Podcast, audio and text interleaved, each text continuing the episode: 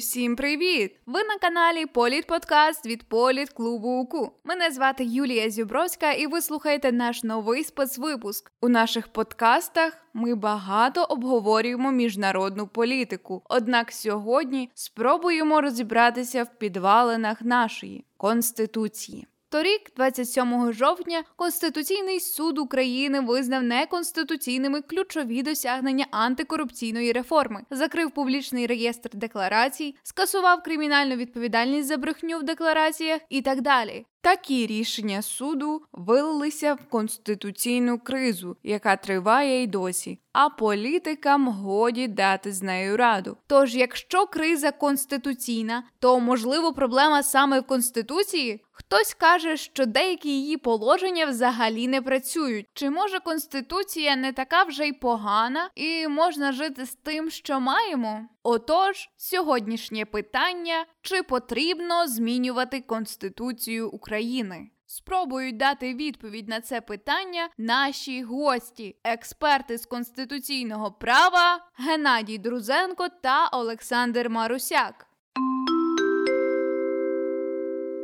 Розпочнімо з розмови із Геннадієм Друзенком, правником-конституціоналістом, співзасновником та головою Центру конституційного моделювання. Вітаю, пане Геннадію! Почнімо з основного. Поясніть, будь ласка, нашим слухачам, чому потрібно змінювати Конституцію України, що з нею не так. Можливо, вона не така вже й погана, просто потрібно дотримуватись її.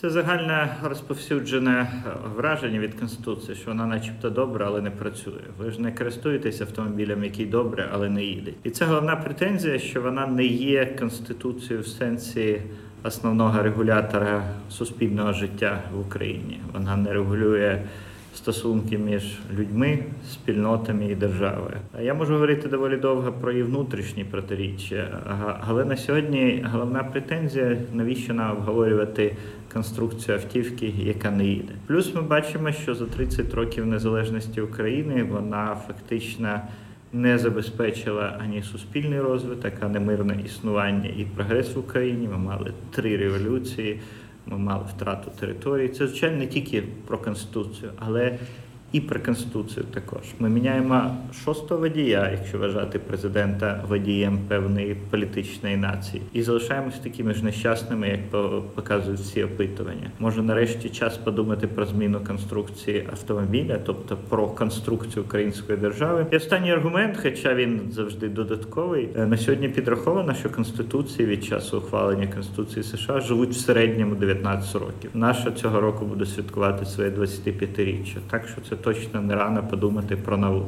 А чи на часі це? Чи доцільно створювати новий основний закон, коли в державі триває війна? Чи не розхитається політичну ситуацію в країні? Ну я думаю, що насправді, як ми знаємо з історії конституції, не ухвалення нових конституцій це радше відповідь на серйозні виклики. Скажімо, п'ята республіка у Франції, яка почалась з ухвалення чинної конституції на сьогодні. 58-му році була пов'язана саме з Алжирською кризою, коли десантники французькі вже висадились на Корсиці і злили в пресу свої плани, як вони будуть брати Париж. Тоді політики налякалися і стали думати не про перевибору, а про порятунок держави. Дуже рідко конституція ухвалюється в звичайний такий еволюційний спосіб. Радше це унормування, уконституювання якихось радикальних змін, які безумовно в Україні трапились не тільки за останні 5-6 років, бо ми стали набагато реалістичніші, а й за весь за все життя нашої нашої країни. Ми бачимо суперечку парламента з президентом вічно. Ми бачимо, як Конституційний суд, який мав би бути захисником прав, став проблемою в Україні. Ми бачимо, що добровольці досі згідно з 17 статтею Конституції поза законами, якщо зміниться влада, їх завжди можуть пригадати, що вони були з юридичної точки зору учасниками незаконних збройних формувань. В нашій найбіднішій за статистикою державі в Європі, ну можемо е, змагатись хіба що з Молдовою, проголошений один з найбільших прав, зокрема і тих, які потребують бюджетного фінансування. Доступне житло, безоплатна медицина, безоплатна освіта, належний рівень життя, що було б чудово, якщо б було з чого за це платити. І, власне кажучи, всі ці речі роблять конституцію абсолютно далеко від реального життя. Вона стоїть десь на полиці, а життя регулюється зовсім іншими реаліями. І оце подвоєння особистості, де право живе окремо, а життя окремо є найбільш небезпечним. Тому я думаю, чи сьогодні час міняти? Завжди конституційний момент, тобто той час, коли є можливість, відкривається вікно можливості для ухвалення нової конституції, завжди важко передбачити. А наша справа підготуватись, це знаєте, як перейми. Ми не знаємо, коли вони точно трапляться, але можна не готуватися і приймати і в хаті на ліжку, а можна дійсно мати все розкладено на столі і бути готовим прийняти пологи Третьої Української Республіки. Якщо теперішня конституція не відповідає вимогам часу, то можливо її краще просто змінити аніж створювати нову. Це було б можливо, якщо б у нас існував дуже поважний конституційний суд, який тлумачить і надає нових обширів. Сполучені Штати це класичний приклад, коли вкрай застаріла конституція, який 240 років поживає і адаптується до сучасних реалій саме через рішення Верховного суду Сполучених Штатів. Потрібно, аби суд, де суспільство почало довіряти суду. Бо в Сполучених Штатах за всіх контроверсійних рішень, деякі рішення дійсно розколюють американське суспільство, як приміром федералізація права на аборти. Верховний суд десь вдвічі довіра до нього перевершує довіру до президента чи конгресу. Саме тому засадничі питання американського суспільства завершуються. Крапку в них ставить Верховний суд, а не конгрес чи президент. У нас, де недовіра до суду ще більше ніж недовіра до парламенту, нема кому оживити конституцію, прищепити її оцю життєвість і відповідність потребам людей. Ну і врешті-решт це ще називає її першородним гріхом. Ні я ні там ті, хто був дорослий 96 року, не давали згоди жити за цією конституцією. Ми не уповноважили парламент ухвалювати іменем народу конституцію. Я це називаю як гравці стали посеред гри, зупинились на 5 хвилин, і тепер гол можна забивати рукою. І почали грати в зовсім іншу гру. І недовіра до органу, який ухвалював конституцію, до парламенту, який у нас один з найбільш токсичних органів державної влади, вона мимоволі проєктується на основний закон, який цей парламент ухвалив. Як ми говоримо на міжнародній арені, нічого про Україну без України. Нічого про засадничі правила гри без всіх гравців, а гравці це народ України.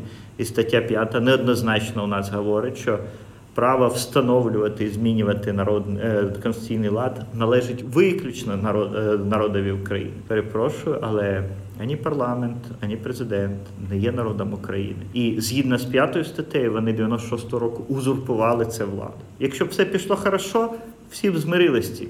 Але ми бачимо, що конституцію змінюють під кожного президента. І замість того, щоб встановлювати, знаєте, оці відбійники на дорогах, щоб ніхто не виїжджав. Конституція стала як в тім прислів'ї, дишланг. Кожен президент повертає, куди куди не вийшла. І тому вона втратила свій сенс як той головний регулятор, який обмежує політиків в їхньому популізмі і в їхньому бажанні догодити якимось дуже таким швидкоплинним е, бажанням громадян. Тобто, якби тоді, у 1996 році, був проведений референдум, конституція працювала б краще. Як мінімум, був би аргумент, що ви мусите виконувати конституцію, бо це ваш свідомий вибір. Ми не завжди підписуємо дуже корисні для нас договори. Ну наш підпис на них свідчить, що ми зобов'язуємось виконувати. І от такі легалізація конституції не зробила б напевно саму конституцію краще, але б озброїла прихильників конституційної демократії України дуже сильним аргументом. що Насправді політики нам щось запропонували, але схвалили її ми.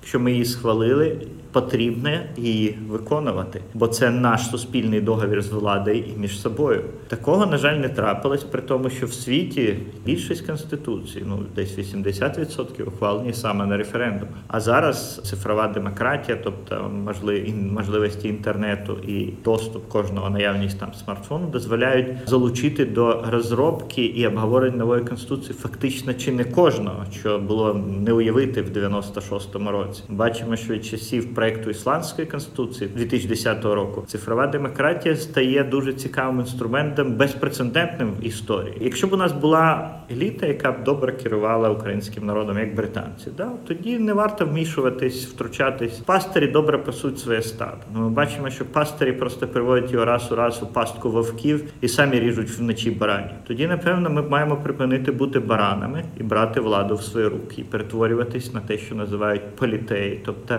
громадянським суспільством, яке може само себе уконституювати. Ми бачимо, що Громадянське суспільство організоване в Україні набагато просунутіше, свідоміше, відповідальніше ніж політичний клас. Це значить, що влада має повертатись до народу. Чи знайдеться народна підтримка нової конституції, та чи вистачить політичної волі? Треба пам'ятати, що конституція це ж не наукова праця, в якій ідеально все викладено. Це з одного боку певна домовність суспільства і держави про те, навіщо суспільство держави, як така, тобто де воно від нього чекає втручання, допомоги, захисту, а де навпаки воно забороняє державі втручатися в приватне життя. Оце межа між свободою і необхідністю і регулюванням. З іншого боку, це звичайно завжди компроміс між тими стейкхолдерами, наявними силами в суспільстві. Тобто це завжди живий компроміс. І тут ми маємо пам'ятати, що 96-го року конституція відбувала компроміс між лівими, які домінували в парламенті під проводом морозу, і тоді ну таким специфічним реформатором кучми.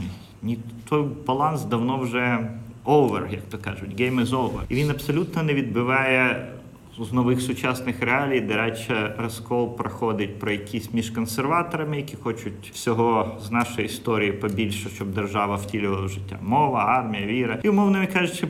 Космополітичними патріотами, які вважають, що аби в цій країні жилось хорошо, ці от речі з давнього минулого не важать. Це зовсім інший дискурс, і нам потрібно домовитись про саме ці речі, які на сьогодні розділяють суспільство. Тому я думаю, що е, самообговорення має дати шанс знайти точки дотику, що нас об'єднує. А решту треба залишити для регулювання на рівні громад, на рівні регіонів, бо ми дійсно дуже різні. На які джерела варто опиратися творцям нової конституції, щоб вона відбивала українські реалії та могла протистояти викликам, з якими стикається українське суспільство? По перше, нам треба знати світовий досвід. Ну не варто винаходити велосипед, якщо його давно винайшли. Тобто, на жаль, знову ж таки, знання конституціоналізму у нас дуже вже обмежено. Ми знаємо трошки німецький досвід, трошки французький, можливо, польський, оскільки ми з вами у Львові говоримо. Ну і звичайно, американський. Але знову ж таки, всі ці країни, як мінімум, дві з них це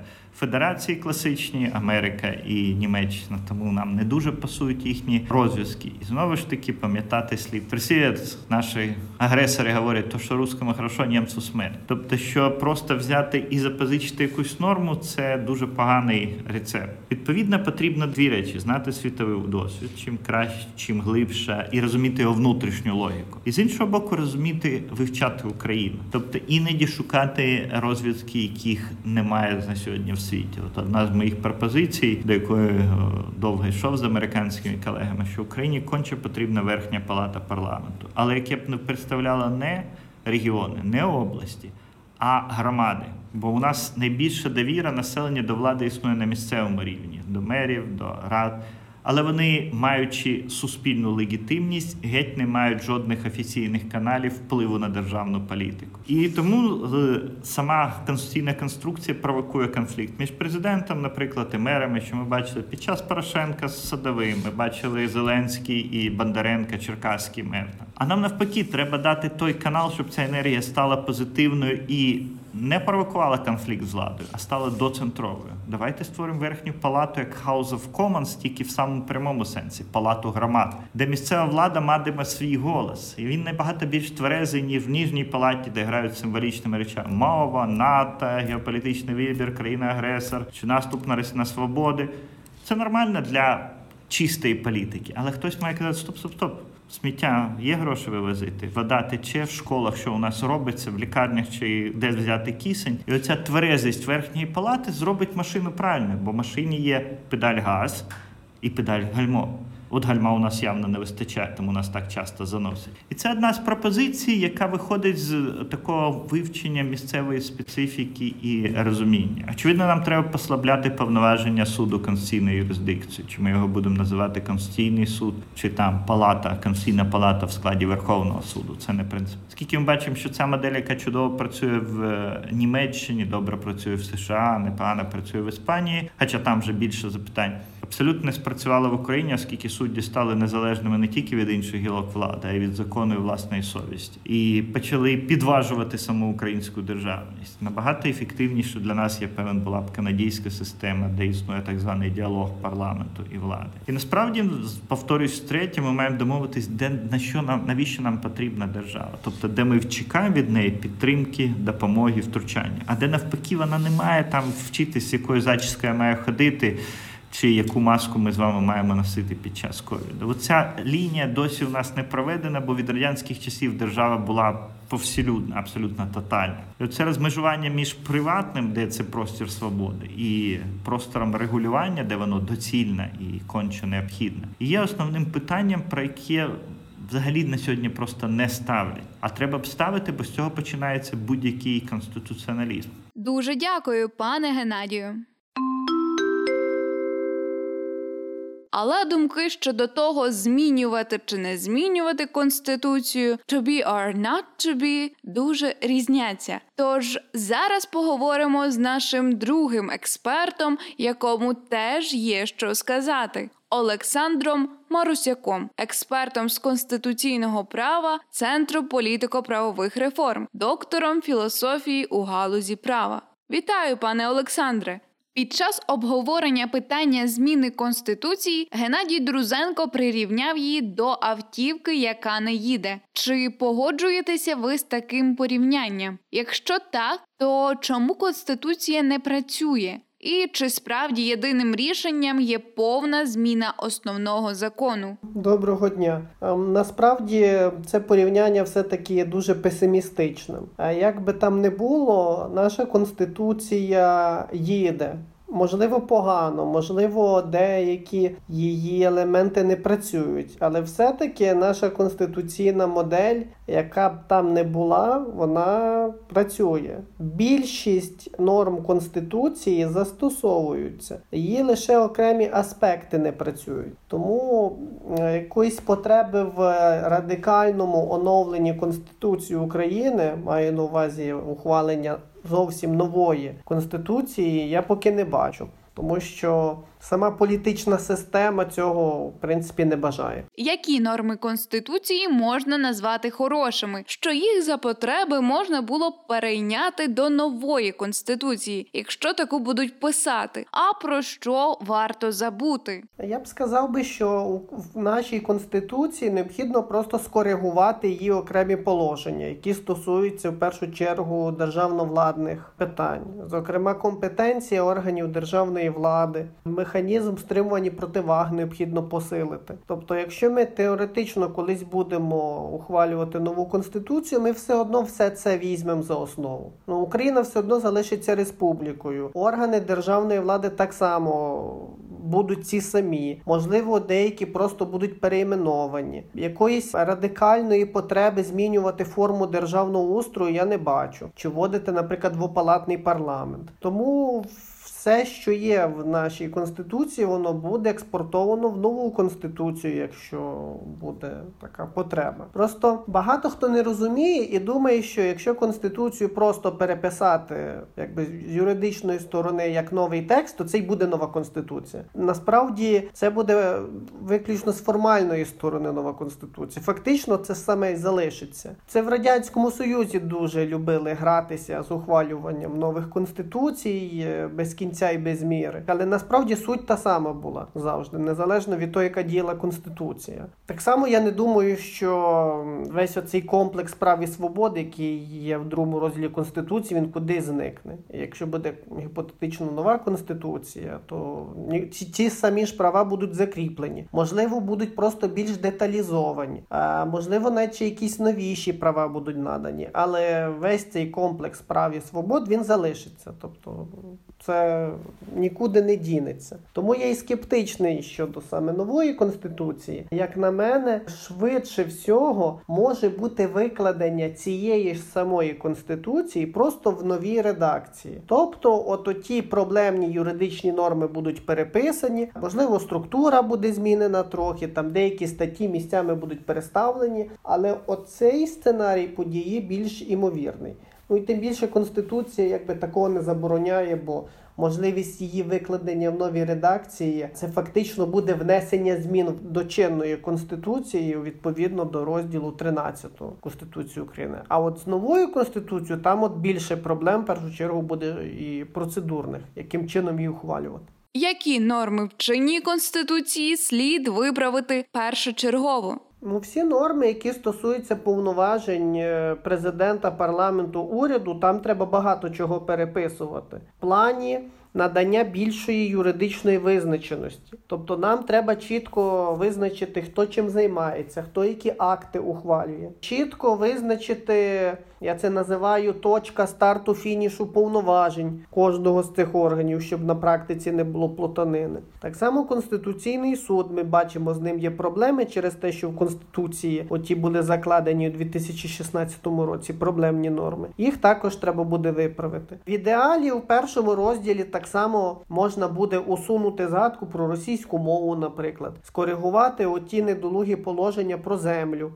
статтю про державні символи також переписати. Але це все технічні все таки правки в Конституцію. Тобто вони по суті якби Україну не зроблять якоюсь інакшою Україною. Тобто це буде та сама Україна, просто деякі оці проблемні положення, які заважають роботі, вони можуть бути усунуті. Тому от я би все-таки починав би от з розділів Верховна Рада, Президент, Кабінет міністрів, правосуддя, Конституційний суд.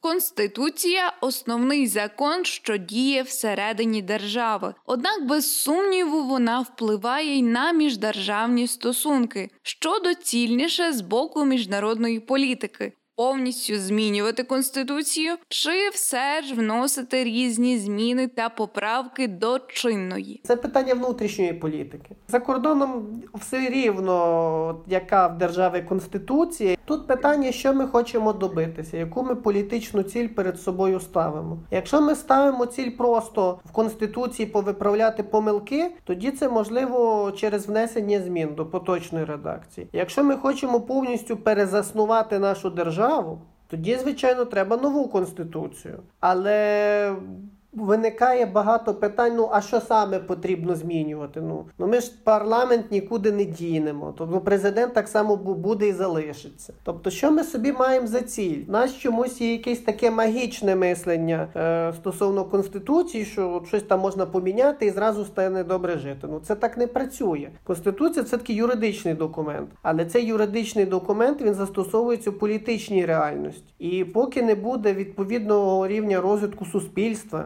відповідно запиту суспільства на зміни до конституції, ніяких змін не буде. Бо будь-яка конституція це є консенсус, в першу чергу між політичними елітами.